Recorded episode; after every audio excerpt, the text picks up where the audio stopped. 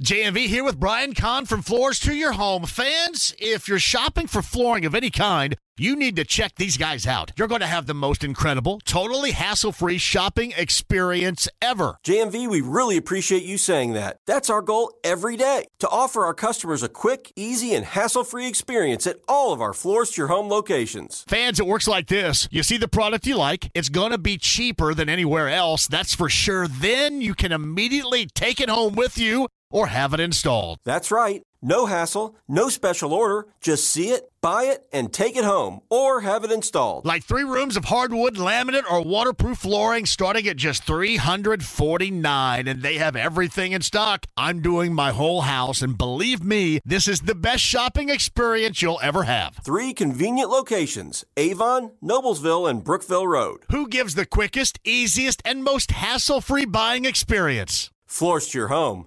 That's who. The insider in West Lafayette and the head coaching search presumably is officially on, probably has been on for a while.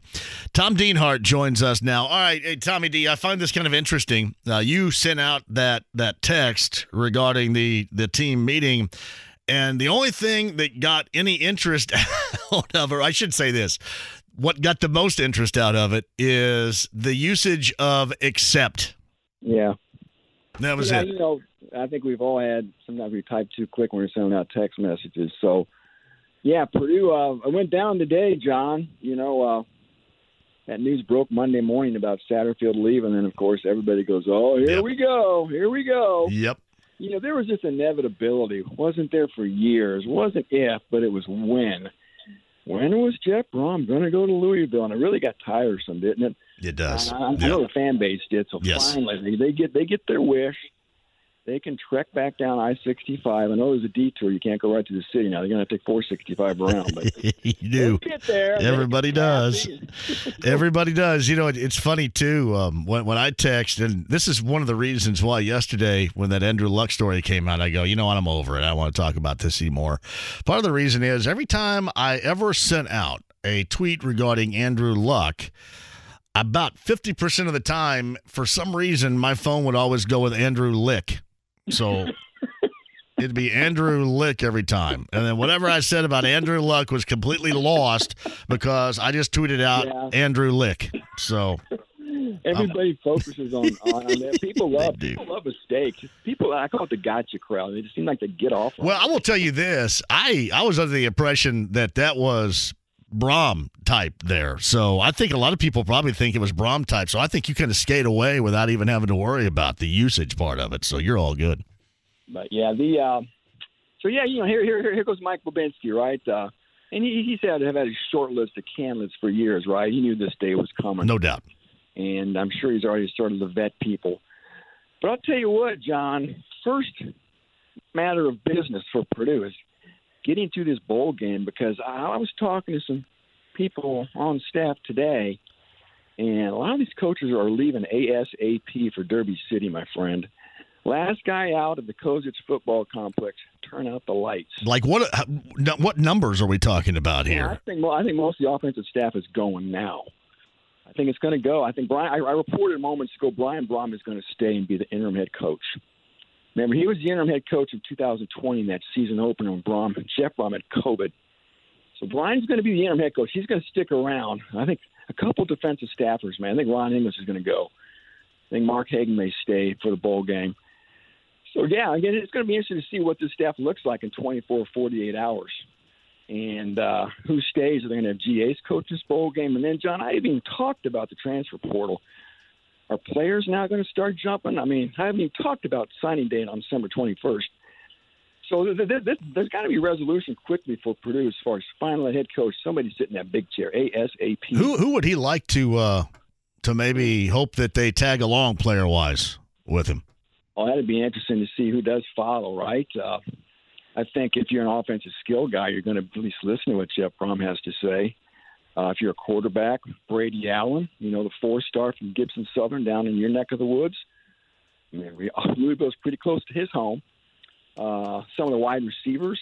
So I think those type of guys would have interest uh, in definitely following Jeff Brohm. So that's going to be fascinating. Also, which of the 2023 commitments flip their commitments from Purdue to Louisville because, like I said, December 21st is the first day kids can start signing their their, their national letters of intent. So they got a couple weeks to come all this over and for Purdue to get somebody in their head coaching job as well to try to sell them and keep them. Would would Mockobee go with him? That's a good question. I know that. I know, I'll, I'll say. I'll say this, John. I know that crew real well, and they are very anxious right now. They want Devin on scholarship, and I, who, who's not going to want that, right? right? He's a great kid too, and they're not sure what's going on. He loves Purdue. He doesn't want to leave Purdue, but he he, he doesn't know what's going on. So again, I get back to my point about Bobinski needing to get somebody hired pretty quick, and you know maybe they'll introduce somebody this time next week, if not sooner. Who knows? So Tom Dienhart with uh, Gold and Black Illustrated is on the Andy Moore Automotive Group hotline because yeah, there's no doubt they want to get him on scholarship, but is he more is he more loving of the institution and the football program there, or the fact that he was given that particular opportunity from the head coach? I guess is what you're looking at here. Yeah, I think it's maybe a little bit of both, but Yeah. I do know he loves Purdue. He's an engineer. He's always loved Purdue.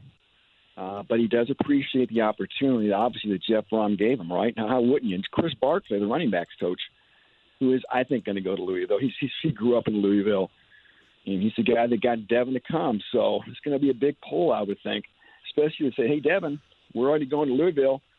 We'll put you on scholarship down there. Give us a decision by Friday. Who knows? Uh, so, yeah, it's, it's going to be a tough decision. And it's kind of player Purdue would hate to lose, obviously. Yeah, no doubt. Uh, Tom Dienhart of Gold and Black Illustrated, Jeff Brohm bouncing to Louisville. Second time was the charm in this case. And uh, the search is uh, underway. It was officially underway, I'm sure, already, but certainly underway right now. Tommy D's with us via the Andy Moore Automotive Group hotline. I kind of framed this up before you came on as for Boilermaker fans, and you have certainly more of a pulse than I do, but does it seem to you like it- you come off of a very successful season, a very excitement laden season, and now you get to go into a coaching search where I think some in the fan base probably felt that the ceiling was hit, and you don't normally get to do it. You don't normally go into a coaching search after a successful season like this. So it kind of seemed to me like a lot of Boilermaker fans were pretty excited about it. I tell you, I was thinking this time well, last week we were still doing interviews, getting ready for the Big Ten title game. Everything was happy and cheery, right? And not even a week later, he's gone. So uh, you know what? I'm going to say this. I, I think maybe this may be a good time for Jeff Brohm to have dropped the mic and and, and and left. You know, he's done a lot. Look where that program was at before he got there.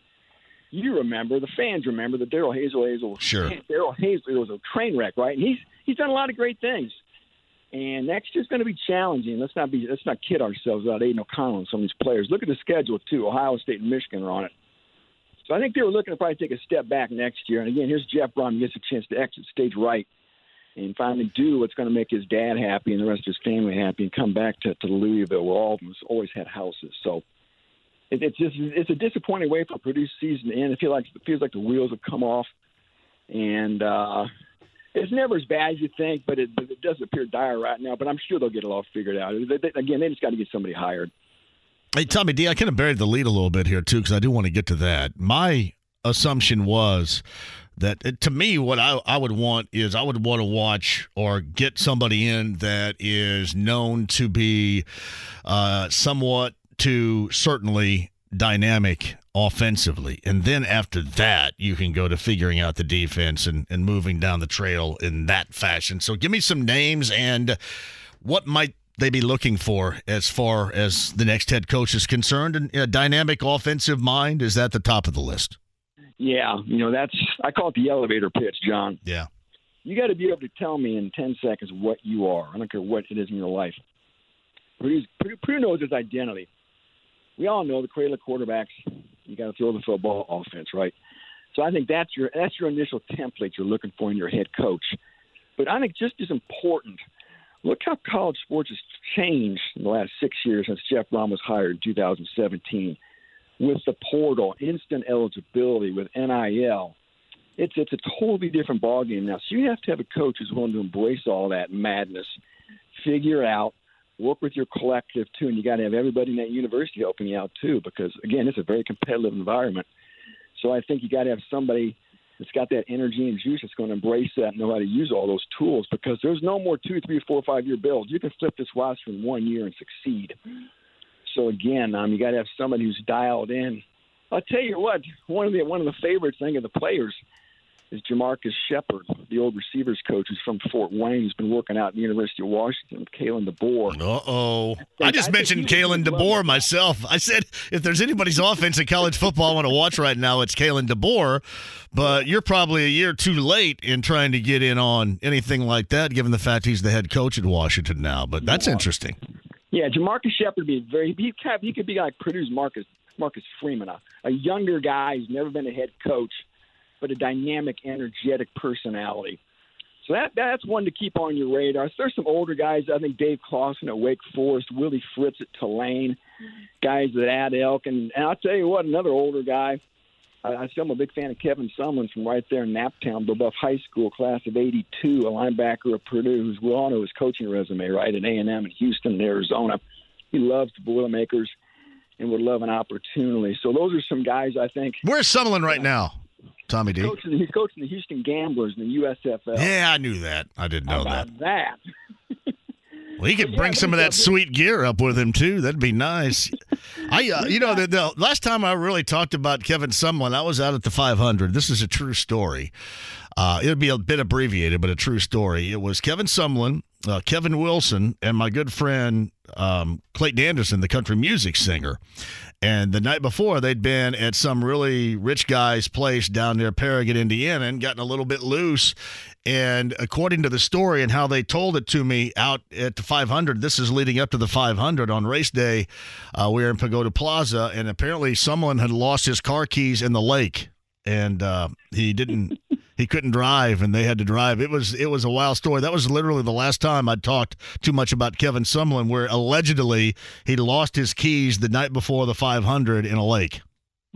yeah, yeah, that's uh, and Kevin Wilson was with him. Kevin Kevin's a pretty wild guy too. Of course, he just I think they were wound up. I think they were real, a little wound up the night before the 500, from what I gather setting off a little steam, right? Yeah. I, I, I tell you what, real quick, to one guy that would have been a great, great fit at Purdue, but they're not going to be able to get him is Lance Leipold at Kansas. They obviously inked him in Lawrence. A great personality. You always think about fit too, don't you? When you think about a job, you can't have a big personality if, if you're the Purdue head coach. It's a very understated place. There's not much media.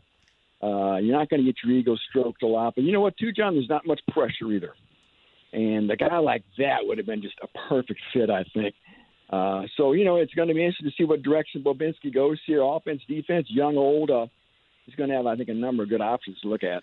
Do they look at because obviously Brohm came from Western Kentucky, where Tyson Helton is the younger brother of of Clay yep. Helton. I think he's twenty, uh, 31 and 21, 10 games above five hundred. Um, as a coach, is that a resource in which they'd be looking for right now? He's on our hot board, my friend. We yeah. have a hot board on our website, and he is on our hot board, and uh, he checks a lot of boxes that you obviously already know about. So you are an astute fan. Yeah, Helton definitely is a guy, a younger guy who runs a dynamic offense as well. So yeah, that's a guy I think would be very much of interest to Purdue. I, I think I'd want to talk to him. Yeah. So you think it'd be more somebody a little bit younger and dynamic, or somebody older, been there and done that, or I hate to say recycle because that sounds like a jerk comment, yeah. but I guess more of a recycle type of guy. You know, it's interesting. I, I really don't know. I mean, I remember Lee Corso used to always say that, okay, whatever the coach left, whatever his personality was, old, next guy's going to be young. Offense, next guy's going to be defense. I'm not sure if that's going to be the case for Purdue. If you're looking for the opposite of Jeff Brohm, what's the opposite of Jeff Brohm? I guess uh, I guess, an older or a super young defensive guy. But I don't think so. I, I still think you got to go offense. I still, if I really had my druthers, I would probably still t- tilt younger. I just think you need a lot of juice at a place like Purdue. You got to be able to recruit. So uh, I tell you what, the more I think about Jamarcus Shepard, the more intrigued I get. And I will say this: there's one guy on staff I mentioned earlier, Mark Hagen, Carmel, Indiana, former Hoosier. Yeah, been at Purdue for years on two different stints and he's almost a boilermaker just by association at this point. Uh, just a great guy, heck of a coach who uh, I hope gets at least a look. Um, but again, I, I just want to give him a shout out for all the work he does, and he he, he's a very well respected coach person. It's interesting you bring up Shepard because I was talking about Kalen DeBoer. It was an absolute pleasure to watch their offense this year in Washington. I mean, it was. They were something. They were something. They got Michael Penix over the old IU connection out there with Penix and DeBoer, right? And William Inge is out there, an old IU assistant too.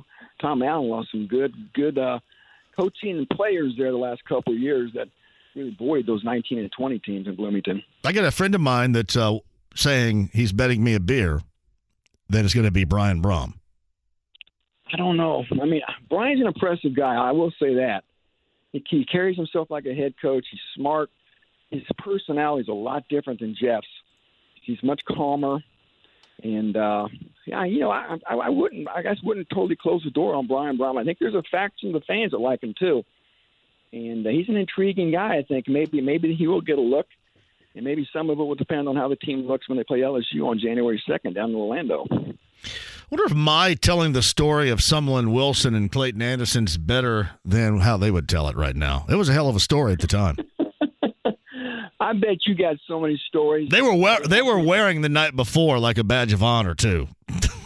Let I'm me just tell glad, you, I'm just glad. I'm just glad I didn't know you in the '80s. You would had have- the dirt on me. it'd be ugly, buddy. It'd be ugly. Let me tell you. Uh, hey, keep me updated, would you, about what's going on? I know you got your finger on the pulse, and thanks for hopping on here today, as always. And the next time you're on, we'll talk about who they hire, talk about whether or not there's a mass exodus, talk about the bowl game. We got to work in some painter stuff too, and the hoop squad. So. And, and, hey, like I said, maybe next week, John. So anytime, you know, I love uh, coming on with you, and I appreciate it, buddy. You got it. Thank you, Tommy D. Uh, uh, bye bye. Tom Dienhart at Gold and Black Illustrated on the Andy Moore Automotive Group hotline. Whether it's audiobooks or all-time greatest hits, long live listening to your favorites. Learn more about Kisqali Ribociclib 200 milligrams at kisqali.com and talk to your doctor to see if Kisqali is right for you. Jeremiah Johnson's with us via the Andy Moore Automotive Group hotline. That the first time you've ever been brought on to a radio show with the song Erotic City? First time ever? I think so. I don't think we have the music rights for that on our pregame television coverage. Oh, we well, Jamie- on TV. Jamie Burns would have to that. edit that. He would have to edit the hell out of that. There's a lot of F bombage going on in there. A lot of it. Yeah, we'll just move on there. A lot of it right there. I asked this question a little bit earlier, um, and, and I know I- I- it almost is like I'm I'm underselling, you know, the value of winning, and I'm not at all. But even if they lose tonight, can you look at this seven gamer and getting two wins out of it as a positive for this group? I think so. You have to think back to our conversations before the season. Uh, you know, whether I was talking with you or talking with people at the grocery store or other media members, it was a season where we weren't going to be fixated on the record. So if you went into this season thinking that, you would still have to think the same thing in late November, early December. Say you're not going to be as concerned about what the record is on a particular seven game road trip, especially considering some of the individual development you've seen in these seven games, and five of them that Andrew Nembhard has played, you've just seen him grow by leaps and bounds, and you've had two of these memorable moments, the kind of games that you'll remember when all is said and done this season as kind of games that uh, you really learned a lot about youngsters, and that was the whole point of the season to begin with. So I did talk with Tyrese Halliburton today. He acknowledged that three and four sounds a lot better than two and five, and I think the team's not satisfied with the two wins. They really want to get the third, but as you said, no matter what happens, I think you'll be okay with it headed home tonight. And evidently, no Carl Anthony Towns later on tonight. So we'll see how big of a purpose that serves as far as their chase of trying to get three out of the seven on the road in this seven game Western Road Swing. Jeremiah Johnson of Bally Sports Indiana is on the Andy Moore Automotive Group hotline. I do want to get to Andrew Nembhard. And I guess this is what I have, and watching this game uh, and the numbers he put up against Golden State, the 31 points, the overall floor game. I guess you go back to his days in Gonzaga. And Gonzaga, they play fast, yet he was never sped up. They play fast coming off a defensive glass. They come off uh, of an inbounds, off a make. They play fast. They always play fast. I think this has served a purpose because he never looks sped up. He never looks out of control. He always looks under control. And I think that is also how I watched him play in what his two, two plus three seasons in Spokane collegially. And a good example of what you're describing is at one point in the second half, I think the Warriors were trying to get Andrew Nembhard out of his game. And I think it was Draymond Green who picked him up as soon as the ball was inbounded and was hounding him, and you could argue maybe fouled him three different times, and he went up the court quickly, but not too fast and not out of control, and did not you know, cause a turnover, and then went in and, and created a basket. And so that was a, an example right there to me that I I thought I almost held my breath as as it was happening because I said they're going to either throw a trap at him or they're going to try to knock that ball away, and they probably should call a foul. And none of that happened, and he was able to deal with the pressure and execute. And he's not the same kind of point guard as Tyrese Halliburton. He's going to definitely step on the gas and go as fast as he can at all times. But Andrew Nembhard goes fast enough, and I think he went at the perfect pace for that game against Golden State. He was able to get into the lane, into the paint so many times over the last few years. John, we've talked about the Pacers struggling with guys getting inside. Nembhard got in the paint. He can stop and knock it down, or he can throw a lob up. He can do so many different things when he gets inside, and I think he just has a lot of versatility. Maybe tonight, if Tyrese Halliburton plays, he's more off ball, but you know, after what he did on Monday, if he has the ball on the wing and doesn't necessarily bring the ball up the court, he can still attack and make some plays that can really help you. Uh, JJ's with us via the Andy Moore Automotive Group hotline. I would agree, and it was a great back and forth. I mean, he was guarding Steph Curry, he was putting up shots and scoring against Steph Curry. I didn't notice it, and I was curious if you did. Was there any dialogue back and forth between arguably the best player in the NBA and the rookie from Gonzaga? I did not see any like you would see. Uh, you know, maybe you've seen it at different times on the road trip, but I, I thought that uh, the only emotion I saw was just Steph Curry a little bit frustrated with himself, and a, few times he just looked and said, "How is that going in? How did that guy make that shot?" But I did not see any individual talking going on, and I think that's probably a smart move yeah. for Andrew Nembhard, especially under the circumstances. You don't want to awake the beast. And there were a couple of different times to credit the entire Pacers team when it really felt like it was going to the momentum was going to give the Warriors the advantage and they took those one or two point leads on two different occasions in the fourth quarter and then quickly the Pacers had an answer and so I think they were able to just stay focused on the task at hand not get into any back and forth even even though it's sometimes easy when you're playing against a guy like Draymond Green um, but I, it was just a, a great performance to watch. I'm curious about this too. Benedict Bennedict Mathurin another rookie, obviously having a fantastic season. When was the last time you can remember a Pacers player so relentlessly going to the glass as he does? I mean, he is just relentless driving the ball, driving the ball, no matter what had taken place, either positive or negative, the play prior. He still goes at it, driving the ball. When was the last time somebody driving the basketball for the Pacers was that relentless? Just off the top of my head, I think I'll remember before Paul George was injured. I thought there were times, depending upon the matchup, that he would, you know, he would attack and get in in the paint and, and score, and he got a lot of confidence maybe in that. Did Oladipo know, go that much? Are we forgetting about Oladipo? I'm sorry to interrupt, by the way. No, you're all right. I I think that Victor maybe not not as much as Mathurin. I mean, I yeah. I don't think he quite had the strength. I mean, he definitely had some of the explosiveness before the injury, and you would see him get out in transition but I don't know that he could finish through contact as well as we've already seen in his rookie season from Bennedict Mathurin. And he is trying.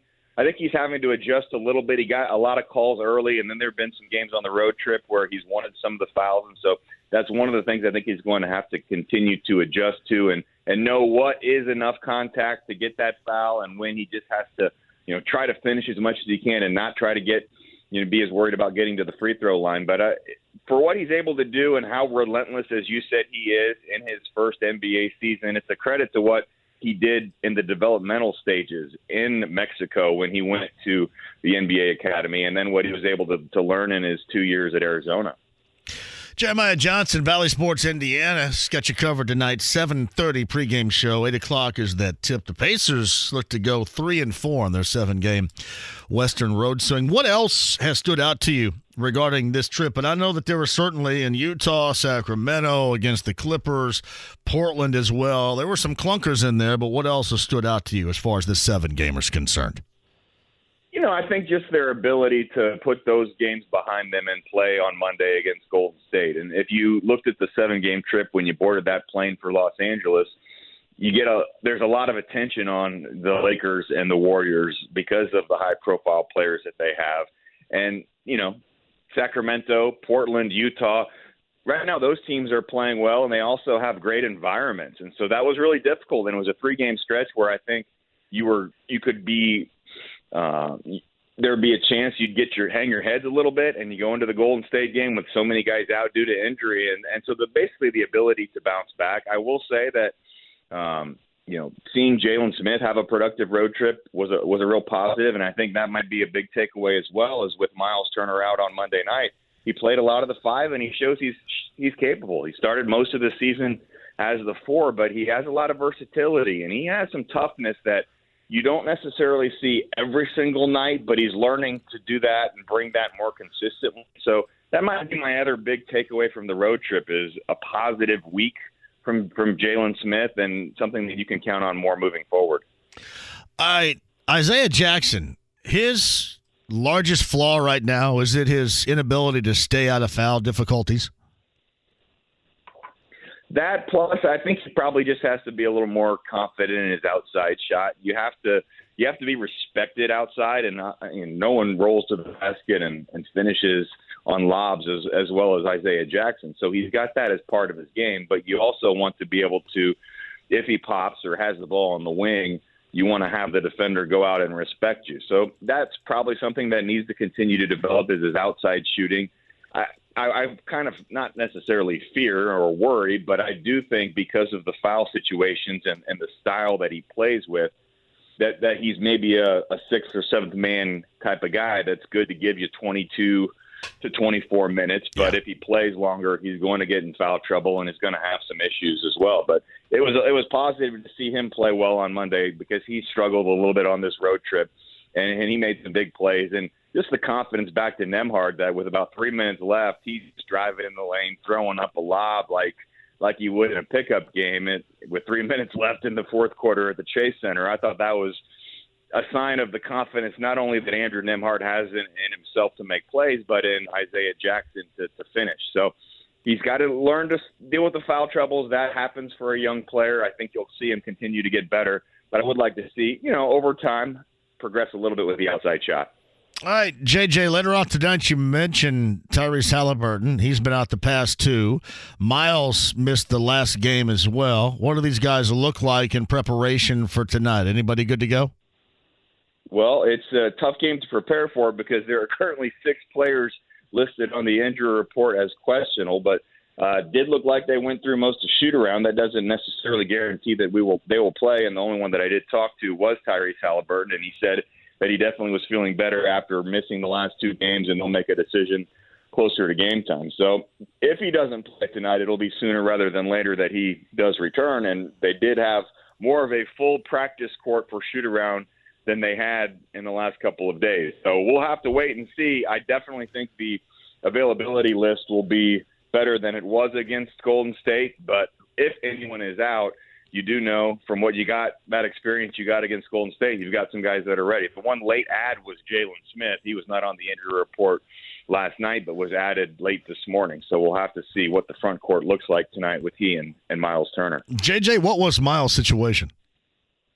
Uh, it was a hamstring, and I'm still not sure exactly when that happened, and I don't know that even Rick Carlisle, when asked, had a specific answer. Uh, but he was out for that game Monday after playing Sunday in Portland with a hamstring. They um they glass casing him at all because obviously there's going to have to be some sort of decision made either way. I mean, anything it could be nagging, anything that might be considering playing through, not playing through? Is he in a glass case, or have they been pretty pretty open about, hey, if he's good to go, he's good to go here?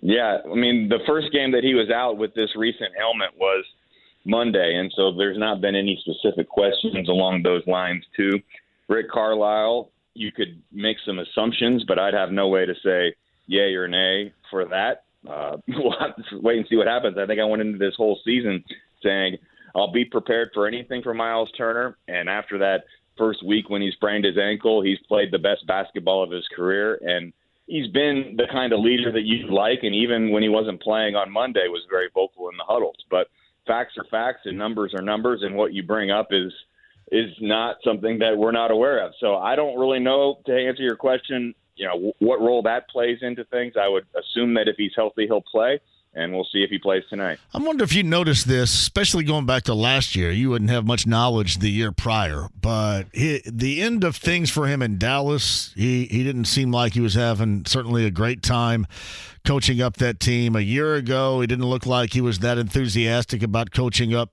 that team, but it seems like this squad is a lot different and certainly more enjoyable to coach up from Rick Carlisle. Is that something you've noticed? I have. I mean, I it's been a joy to to watch him work in practice, and I think the one thing also that's really helped not just last year but into this year is how the coaching staff really works together. Rick Carlisle really trusts the people that are under him. He is giving them a lot of authority, a lot of responsibility, and they all do a little bit different things. They have different tasks, but Lloyd Pierce, Ronald Nored, Mike Weinar, Jenny Boucek, and you throw in Calbert Cheaney and the developmental crew and, and even the training staff. I, I think they're really having a lot of fun working together, and it helped that they were all together last season as well. And the other person that I'll say makes everything better, and I was asked a similar question on uh, a Sirius XM NBA radio to start the road trip, and they wanted to know about Rick Carlisle and how he was getting along with his team. And I said that, you know, Tyrese Halliburton has a big factor in the has is a big part of the fun factor that you mentioned, and I think that makes everything go well because if he's your point guard and he's your team leader, he's probably going to be the player that the head coach is talking to most. And it just seems like right now uh, the relationship could not be better between Halliburton and Rick Carlisle. And if that relationship is good and you're having fun and you're winning more than you're losing, uh, that can energize a coach. And so maybe a change of scenery was good. Rick is back in Indiana where he, you know, knows so many people with the franchise and has so much respect for the franchise. So it just seems to be um, an energizing type of situation for Rick Carlisle. Yeah, that's that's the way that it looks. Uh, certainly, if you want to compare it pacer wise to to what they went through. Um, last year. And the other aspect that sticks out, and I mentioned this, and this was after Nembhard made that game winning three uh, in LA uh, back a week ago Monday, the second game of that Western Road Swing you guys are on right now. It reminded me of that and one situation with Cory Joseph and I, I forget what year this was, but it was an Oladipo season, and everybody came off the bench And when he was knocked down. He was an and one, and they kind of lifted him up, and he had a big smile on his face, and that was kind of the signature moment of that team. And really, if you want to look at it, the signature moment of any Pacers team, successful and enjoyable that we have seen in a while, are are those two teams and the personalities and the get along comparable?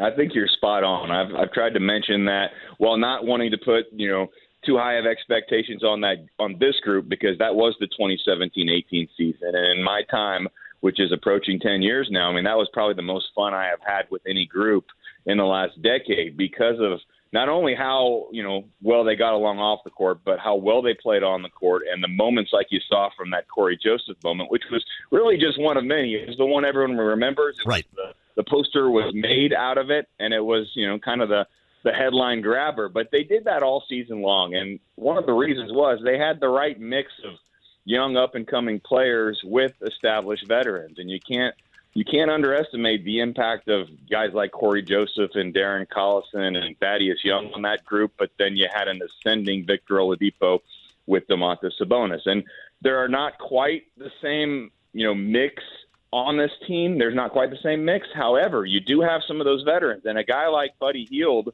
has been a lot more of a positive influence than I think anyone thought he would be, and maybe the reputation that he had in Sacramento. A guy like James Johnson is doing exactly what he needs for his role on this team. TJ McConnell does have some similarities, even though he's so unique as a veteran, and Myles is, is serving that role as well. So so far, I, I am making some of those loose comparisons. We'll see how this continues to progress. But the 2017 18 season, special place in my heart. We'll see how this one ends up. But it even goes back to me, John, and I even tweeted after the game against the Lakers as well. When when no one expects anything of you and you have success, it's that much more enjoyable. And that 2017-18 season, if you'll remember, the league pass rankings. We always uh, talked about it. Zach Lowe said they were 30th out of 30. Like, who would want to watch the Pacers? And by the end of the season, everyone wanted to watch the Pacers, and that's what we're hoping um, can can happen with this group. And people are starting to take notice. And Um, so we'll see. We'll see if the comparisons can continue, but I think you're on the right track. Yeah, that's that's what I, I thought of with without question. A team that gets along, a team that enjoys one another, and you know whether you're not you're 33 or you know you're Andrew Nembhard, the rookie second round selection, who's having a fantastic start. It doesn't seem to matter. They all seem to kind of enjoy the success of one another, and I don't think that's always been the case. Before I let you go, I'm curious, Sacramento and how they felt in the return of Buddy Hield. What did that stem from? Do you know? You know, it, it's weird because he, you know, led the franchise in three pointers, was there for so long, and it did seem to me like initially he was given some of the blame of the playoff drought not coming to an end. And I think also when he was taken out of the starting lineup, maybe he expressed some frustration and maybe just wasn't as as fun to be around in Sacramento as he has seemed to be with the Pacers. Maybe the losing got to him a little bit. So I did not have anyone specifically say that you know Buddy was grumpy or they didn't enjoy being around him, but I just got that feeling that the relationship soured. He felt you know his role maybe wasn't as good as it was, and maybe some things were said, but it was it was odd how much he was booed when he got the ball in Sacramento and sometimes that'll happen when a player moves on, but it's not like he chose to move on. He was traded, so it, he didn't necessarily. Um, it wasn't his own doing to be out of Sacramento. Maybe he. I didn't see all the quotes once he was traded, but you know Tyrese Halliburton talked about how much he wanted to stay in Sacramento, and I think Buddy Hield maybe let it known that he was just fine moving right. on. So maybe that was a little bit of it, but I think it was one of those things where over time the honeymoon had ended, and and he did not fulfill what they wanted from a team perspective, and his shooting maybe it went down just a little bit, but it just seemed like that the two sides were happy to uh, to move on from each other, as we see that sometimes happens in life. Now there was a straight difference too because there were just loud boos for Buddy Hield, and there were cheers for Tyrese Halliburton. And my theory was that really, if you're a Sacramento fan, you didn't want to see Halliburton get traded. They weren't happy about that, so they were more angry with the organization about that. But they were more angry with Buddy Hield because of the lack of, I'm guessing, success over the years in which he was there as to why he got the boos. That was my theory. Yeah, it did seem like he got a lot of the blame for them not making the playoffs and not achieving the success that they thought they would they would have when they acquired him, and they had expectations. He was going to be Steph Curry. Remember, the owner yeah. thought he was the next Steph Curry, and when he didn't live up to those expectations, which is pretty much impossible for anyone to live up to, I suppose he was viewed as you know underachieving. So that was odd. We'll see what happens uh, next Monday. You know who might be back at Gainbridge Fieldhouse for the first time. I wonder what that reaction will be. Man, that's uh, people are going to be glad you guys are back. No doubt about that. Right, seems like it's it's been forever because it has, I guess.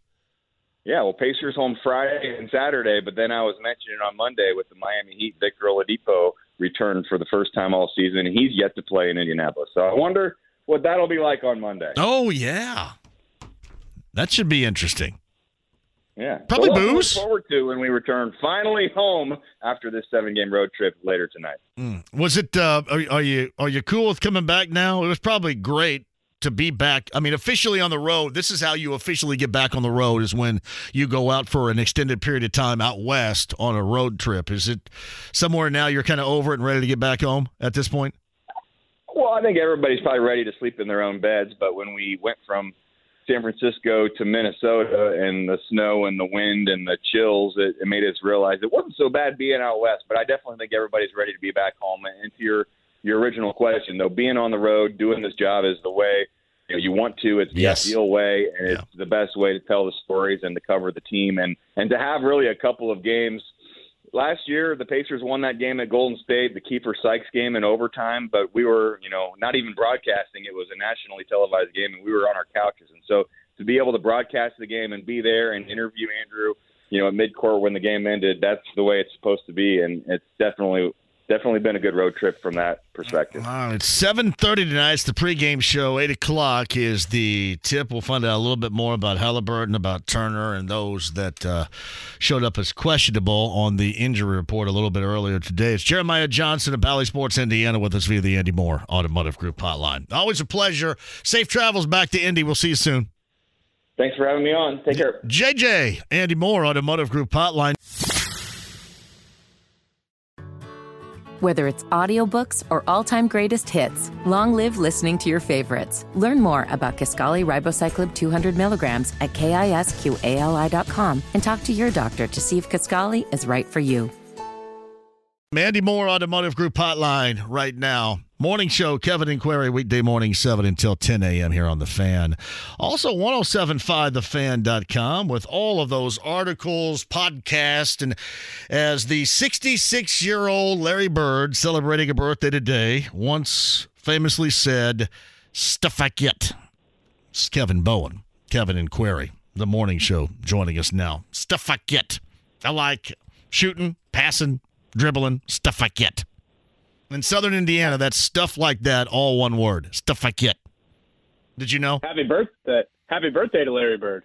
Larry Bird, 66. Did you know that the word stuff like that in Southern Indiana is stuff I get as one Throw word? it all together.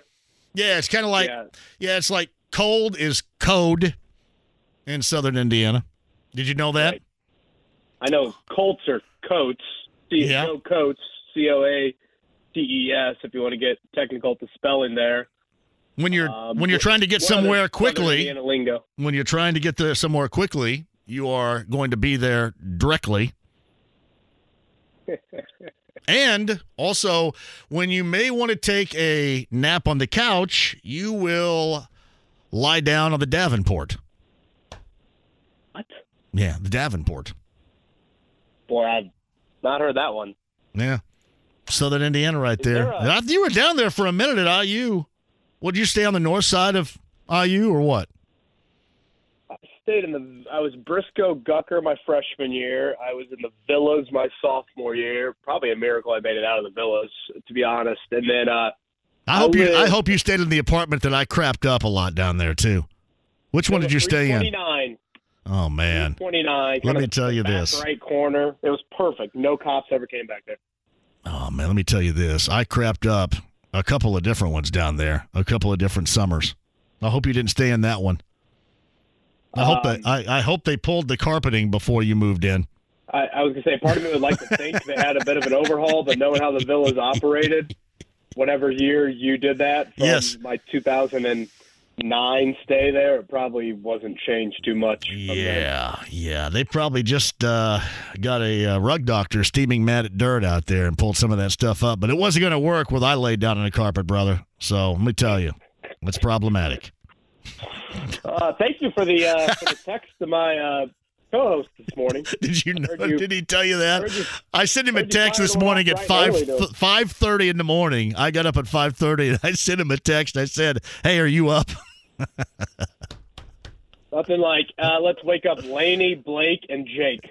Jake, I know. I feel like the uh, big time dad right there. So he was in on time. He said he was up. I don't think he actually got up until six. I think I was up before Jake was. We had, I think, a listener Matthew from Maine actually give him a call to make sure that he was he was up. So little did he know he was, you know, working with the hotel front desk that you know he could just call uh, call the night before and make sure he got a little wake up call.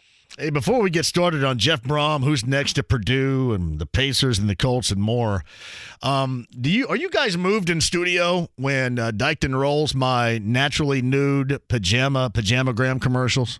Are you moved by that? Ah, boy, yeah, that, that that might be one way to describe it. Sure. Yeah.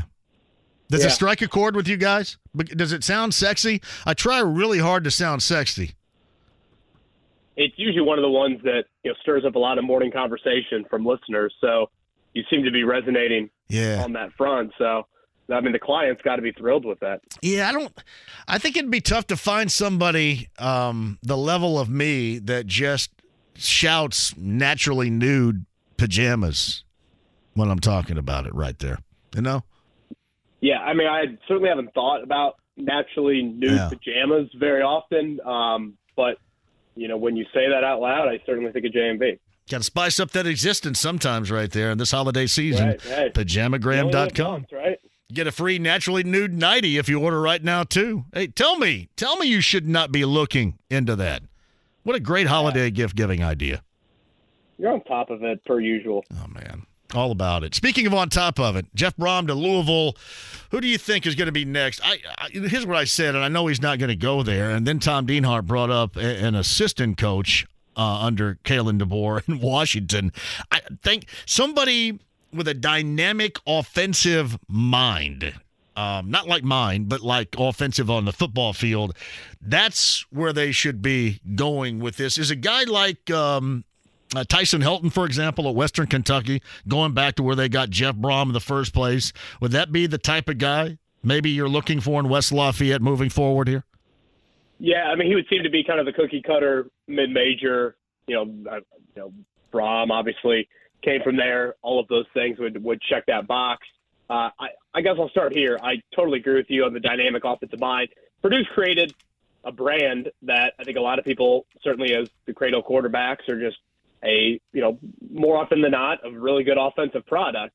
And you know even when your team isn't necessarily winning nine or ten games on an annual basis, you know as long as offensively you continue to be you know the the type of output that they've been for the better part of the last couple decades, I think that's extremely important in just maintaining relevance, maintaining entertainment level with your fan base, all those things. So I would side more with the offensive coach. Um, the name that you know I'd be interested in would be Dave Clawson from Wake Forest. Um, you know, I, I, think in a way, Wake Forest and the ACC and Purdue in the Big Ten have some similarities. Um, Wake Forest is an extremely offensive-minded football team. I mean, for any of you know anybody that's watched them in the last couple of years, uh, they play with quick tempo and they play a pretty unique brand of offense. And it's not like Wake Forest is littered with gobs and gobs of resources or NIL money or those sorts of things. And you know, while Clawson seems to have a good thing going there at Wake, if the appeal for some of these coaches is to get into the Big Ten or the SEC because they feel like it's an arms race, that's where I think Purdue has got to try and position the, themselves within this coaching cycle because, you know, in a way, that might be their biggest drawing point right now. Obviously, Nebraska and Wisconsin, their brands are on a different level than Purdue, but, you know, the, the fact that they got Matt Rhule and Luke Fickell, – you know, I, I was pretty impressed by both of those hires. You know, does any of this Big Ten realignment and the growth of that conference have anything to do with it? You, you got to think there's a little bit of that. So, Clawson is a is a name. Um, I'm curious, like, what's the future for Dan Mullen? Uh, you know, I, I know he's got you know primarily SEC ties, but I mean he's a name. And offensively, had great success in Mississippi State and Florida. And the other name that I'll, I'll throw out there, John, and I know in this market, he's pretty much like, at least I feel like he's kind of the butt of a lot of jokes.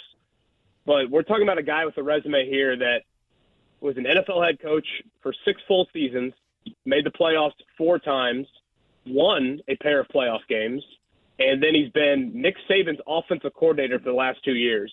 If that dude's name was John Smith, that resume would be one of the best of any sort of candidate out there. But the name's Bill O'Brien, and I think everybody just looks at that and says, no way. Bill O'Brien had a lot of success at Penn State in an awful situation. Would that be a name that Purdue should go out and pursue? So, new and intriguing or old and veteran? I guess that's a point to make too with this. Like a lot of people are saying Brock Spack um, and uh, you know, obviously, you know, you know the uh, the relation and the, the connection, right? I hadn't, I, yeah, I mean, Tiller DC. Yeah. So I, um, yeah, I just, I, I, just, I, just think veteran? something, something offensively, and and something moving to a a younger type of of generational coach. And I, some people tell me not to leave Brian Brohm out of the equation too. I guess. Yeah, I have read a little bit about that and that you know Brian might want to get away from his dad in the sense of be a play caller and those sorts of things and and kind of run the show there. And he's the interim for the bowl game, right? Yes. He may yeah. be one of the um, few left on board by the time the mass exodus occurs here. Right.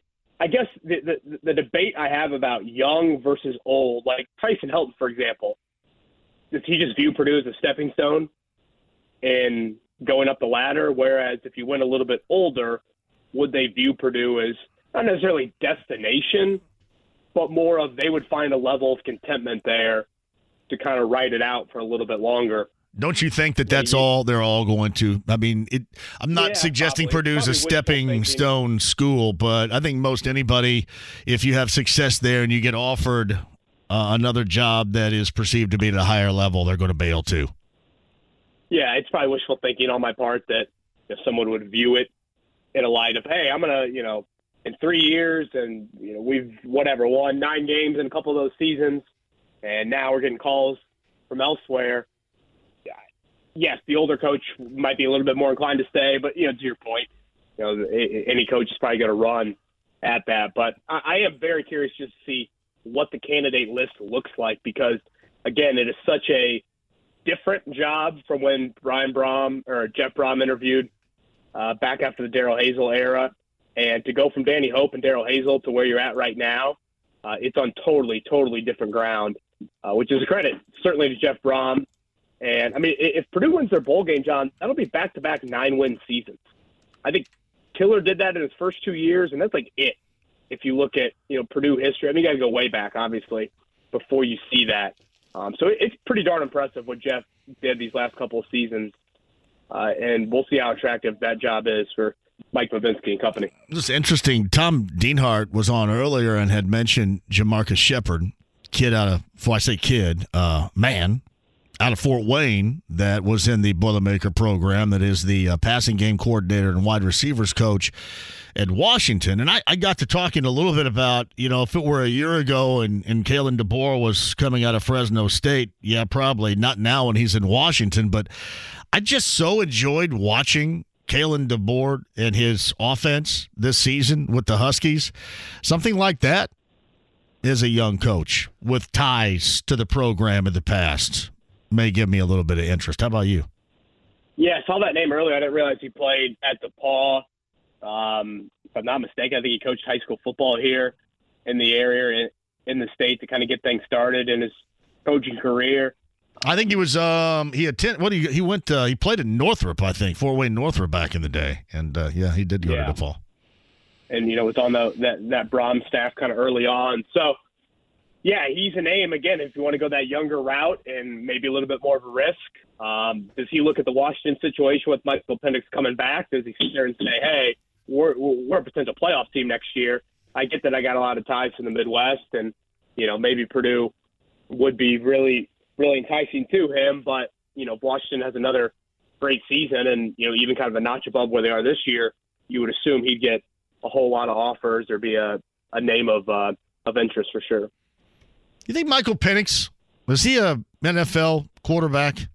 Not as a, a full time start. I mean, does does he get an opportunity to get some reps in the NFL with that arm? I think he definitely gets an opportunity. I, I'd be very scared of the medical history. Uh, that would be my biggest worry with him. Uh, but I mean, for anybody that watched Washington, I actually watched a little bit of their Apple Cup game to end the season a couple weeks ago, and I mean, it's it's impressive, and and it was a reminder of what you know, he showed certainly when he had time and when he was healthy in Bloomington. Some of those throws he could make, uh, extremely impressive. But again, the injury history would be very very concerning with me. So Kevin Bowe in the morning show, Kevin and Query. That's seven until ten a.m. weekday mornings, Monday through Friday here on the fans on the Andy Moore Automotive Group hotline. So are you get back off of it. That Rutgers game on Saturday clearly didn't go well. Get Nebraska coming up later on tonight. Bounce back time in Bloomington in your estimation? Any word on Hood Schifino playing? Um, I have not seen anything on him yet.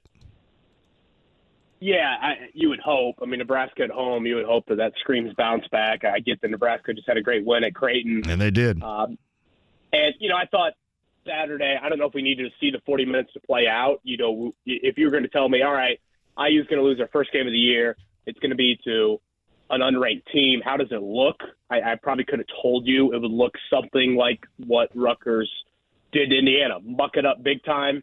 You know, borderline turned it probably into a football game, threw a ton of bodies at Trayce, and outside of Miller Kopp, nobody could throw it in the ocean. And when you don't have Hood Schifino on the floor, you know, you can't just you can't sit Xavier Johnson to the bench when he's having one of those nights, and he had one of those nights where uh, he couldn't score and turned it over on a pretty routine basis. Uh, so that is the blueprint, and I, I again, I don't think they necessarily needed to see that, but um, 48 points is inexcusable uh, with with how potent and how deep, even without Hood Schifino, that team is. So just critical to get the Big Ten home game, and then I think if you get a split Arizona Kansas, I mean that is that's a really strong non-conference resume. I get that North Carolina is going to be nowhere near the win that you thought it would be. You, you obviously have the road win at Xavier, which I think will look really good come March, and then if you can get an Arizona or a Kansas away from home, that's going to look really strong.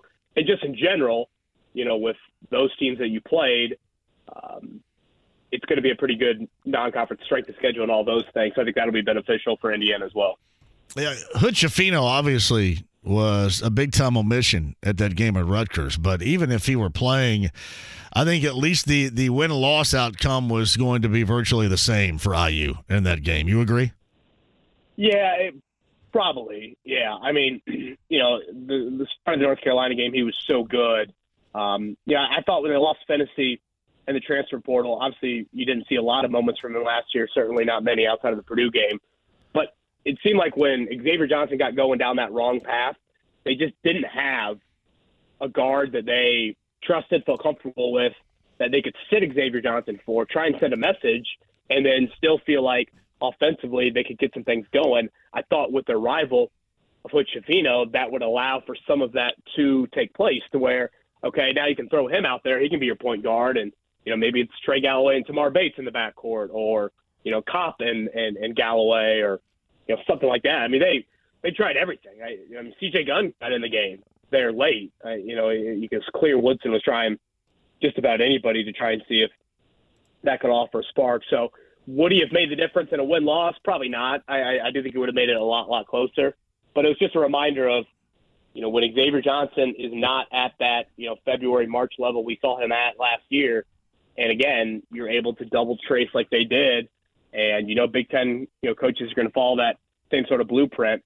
Guys are going to have to hit perimeter shots and doing it away from home uh, it means a whole lot more than you know what we saw against North Carolina a week ago tonight. Yeah, I want to get the trace in a minute, but you mentioned Phinisee. That's Rob Phinisee, who is now in Cincinnati. He uh, doesn't look like he's getting a lot done there right now, is he? Points per game wise? I I thought he got hurt. The, the, yeah, I, I have no idea what, what he's doing stat wise, but but I thought I saw he got hurt the other night. I think it's yeah, he may have uh, eight games is what they what it says right here is stat line, and I have not seen them play yet this year, so maybe I'm completely inaccurate. But what a little over uh, 19 per game as far as minutes are concerned, and less than two points a game is Ooh. what it's saying. And I, I'm, I, did not expect him to go over there and light it up offensively, but. Uh, yeah, that stat line, yeah. at least so far this year through eight games, injury or not, is a little bit surprising, I guess when you went 19 a game on me there, I was like, whoa. That's, no, yeah, 19 minutes. I was, I yeah, the, the minute points. category right there, yeah. Jeez, yeah. I, I, I assumed, because wasn't it either him or Butler, or wasn't it Butler or Cincinnati for him? Um, I mean, yeah, I think so. I think you're right. I think you're right. Eric Hunter's playing a much, much different role uh, over, over at Hinkle than Phinisee clearly is playing for Cincinnati. Mm. It's uh, Kevin Bowen of the morning show with us. You know, the thing about uh, that Trayce that I thought he did so well and so active against Carolina of, you know, you know, getting out of double team situations, you know, passing um, out of out of the paint and finding guys, getting guys open shots and, maybe it was just Steve Pikiell has the number defensively and what to do against him and IU. Maybe that's the case, but it just wasn't even close to what it was on that Wednesday night at home against Carolina as it was against Rutgers. That was a little bit dis- disappointing. Yeah, you know, I probably fall into this trap too often, John, where you watch Purdue, you watch Indiana, you just naturally compare the two teams. I think a thing that's impressed me, the one of the most about Zach Edey this year, outside of just frankly his stamina and his ability to maintain that production throughout the course of a game is I think he's doing such a great job of feeling the double team, knowing where to go with it, anticipating it. And I mean, he's a really strong passer. Um, and I feel like that is an area where, you know, maybe Trayce gets doubled a little bit more, but I don't know. I feel like Edey gets doubled a whole lot. That IU just has to do a better job with that. Now, granted, I think Purdue is the better built team around their big guy in terms of guys that are willing post feeders, know better angles, when to kind of make the extra pass for that better angle. I think in general there's better shooters around Edey as well. Uh, but I do think the big guy can initiate a lot of that. I also think just a lot of credit to to Rutgers because I just felt like they totally stifled anything. Like even when did. Trayce did get some touches, I just didn't even feel like he had many outlets to make plays like that. But I mean, that's that's the beauty, I guess, of Saturday. It's unfortunate that it took that, but I mean, right there, December, whatever, you've just shown on film in your first Big Ten game. This is the blueprint to try and beat Indiana, and it's not like Cliff Amore, Rutgers' big guy, played a ton of minutes. I mean, he battled foul trouble in the first half, and even battled some foul trouble in the second half there. So I think that would be a little bit worrisome if you're Indiana as well. It's not like they had this, you know, 6'10, 6'11 big guy who his length, you know, caused a whole lot of problems for Trayce. It was more of some undersized guys throwing those double teams at him. And unless it was Miller Kopp, guys are just clanking it.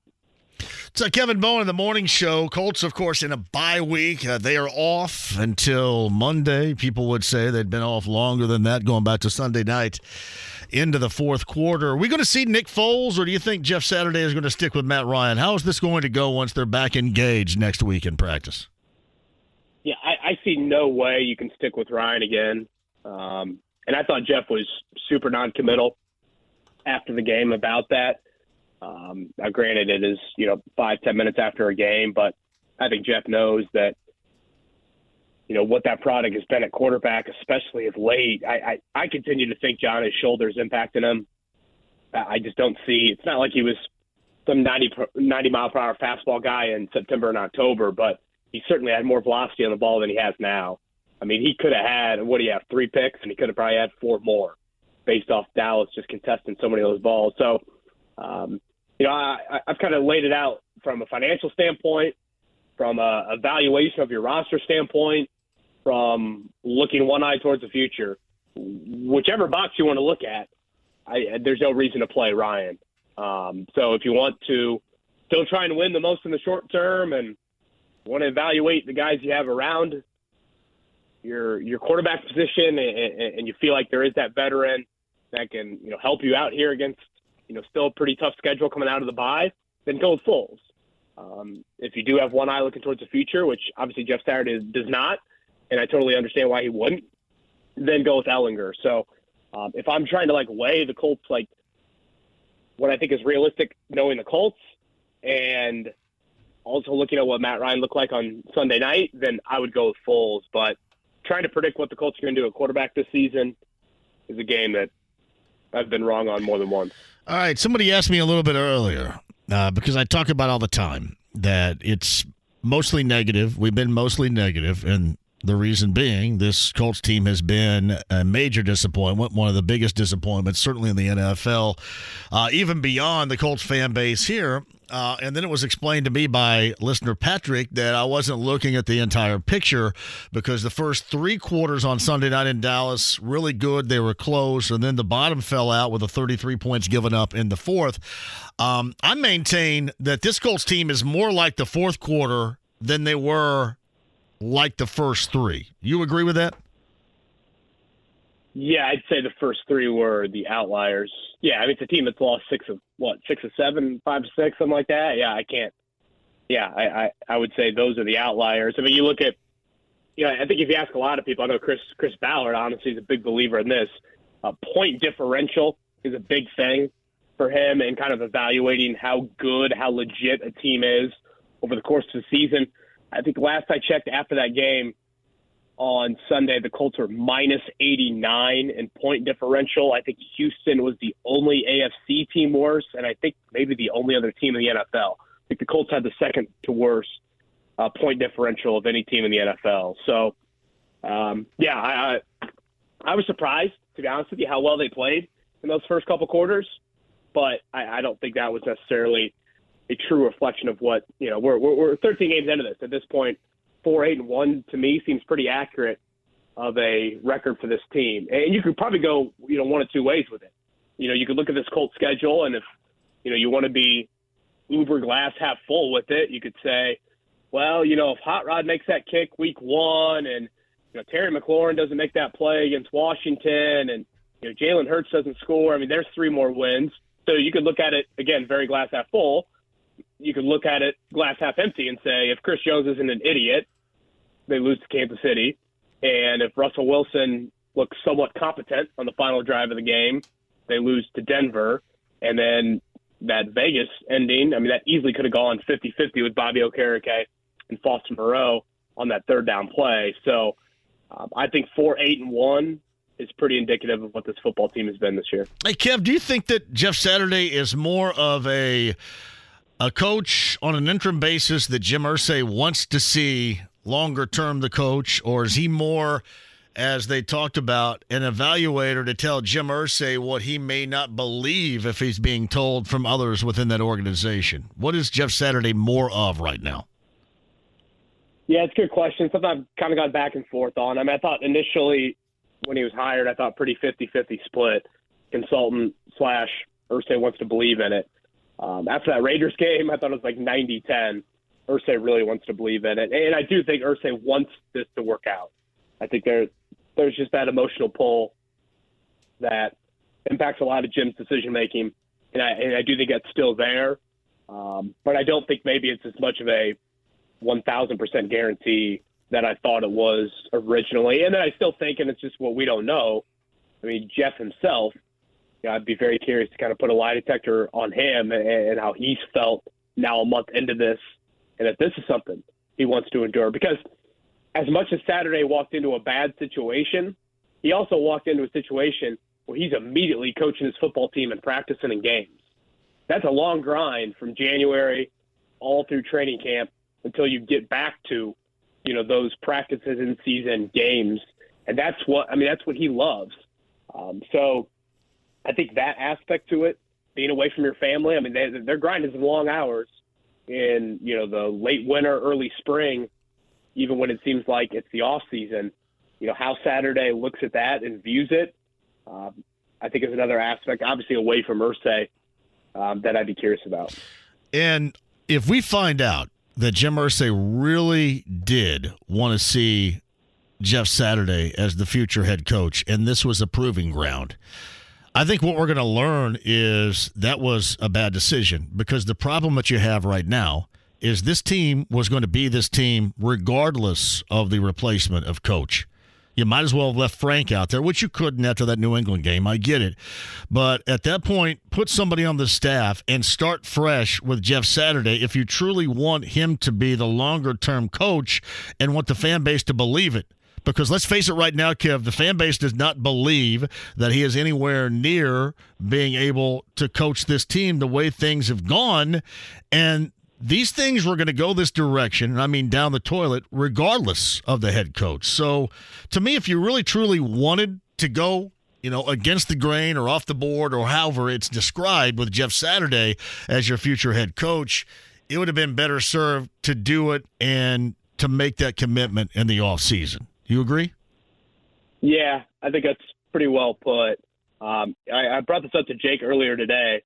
There are a couple Saturday quotes on Monday that he answered questions, and if that was Frank Reich answering those questions in that way, people would be absolutely ripping him to shreds. And the explanation of Jelani Woods not playing really at all in the first couple quarters, uh, called it flow of the game, is what he attributed to for that. And then when asked if Matt Ryan was dealing with a shoulder issue, um, he said something to the effect of he doesn't talk to players about their injuries. Um, again, this is the right shoulder of your starting quarterback who's 37 years old and 15 years into the NFL and suffered the right shoulder injury, you know, a little over a month and a half ago. Um, again, both of those answers, it's like, what in the world? You know, I don't understand the rationale behind either of those. So um, I think the honeymoon period is worn off big time. And to your point, um, it is going to be an extremely hard sell having said that, I think when you continue to have these sorts of results, um, I do think it's more of a reflection on what you have personnel wise. And that, to me, is kind of the overarching theme of this season. And I, I've always thought that if you're going to make the move at head coach, you make the move at GM as well. I'm not saying that they'll do that. Um, I, I get a pretty tough read on the Ballard situation. But the more this team continues to struggle, lose, have similar results to what they had earlier in the season, to me, that's a reflection on your roster more than anything. We know this: if the Pacers win tonight, winning three of seven out west, that's successful. Let's say they lose tonight and they win only two of the seven. Is it still a successful West Coast venture? Um, no, I, I wouldn't call it a success. I would call it a. I think what you did last night, or what you did Wednesday night, Golden or Monday night, whatever night it is, um, you avoided disaster. I, I think if you would have gone one and six, that would have been a pretty disastrous road trip.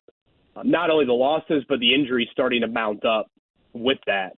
Um, and Duarte, obviously not playing at all. You know, Turner getting banged up, Halliburton getting banged up, McConnell out. So, you know, two and seven. You know, I, I wouldn't call it a success. I, I'd I'd call it, you know, it's okay. Um, but I mean, you just. But being okay is a success, though, right? I mean, being okay with this group and the expectations is that. Yeah. Is that okay? Yeah, is is being point. okay a success, or have we have we broadened the horizons a little bit on the expectations here? Yeah, that, that, that's a good point. I probably should be a little bit more realistic into these 2022, 2023 expectations. Um, yeah, I mean, for a two-win basketball team, I mean, if you want the Pacers to get kind of back into a little bit more of a lottery mode, you would sign up for the two and five road trip or whatever it's going to be, uh, depending on tonight's result. So, um, yeah, nobody's even talking about that any longer now. You notice that, right? That conversation rarely comes up any longer.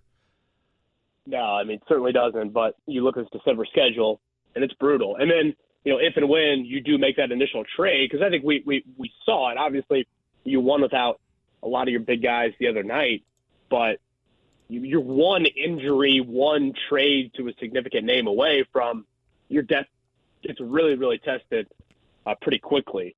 Um, but still, it, in terms of the season and where you're at right now, I mean, 13 and 11 and uh, you know, two and five on the road trip. Yeah, I guess that is an acceptable mark.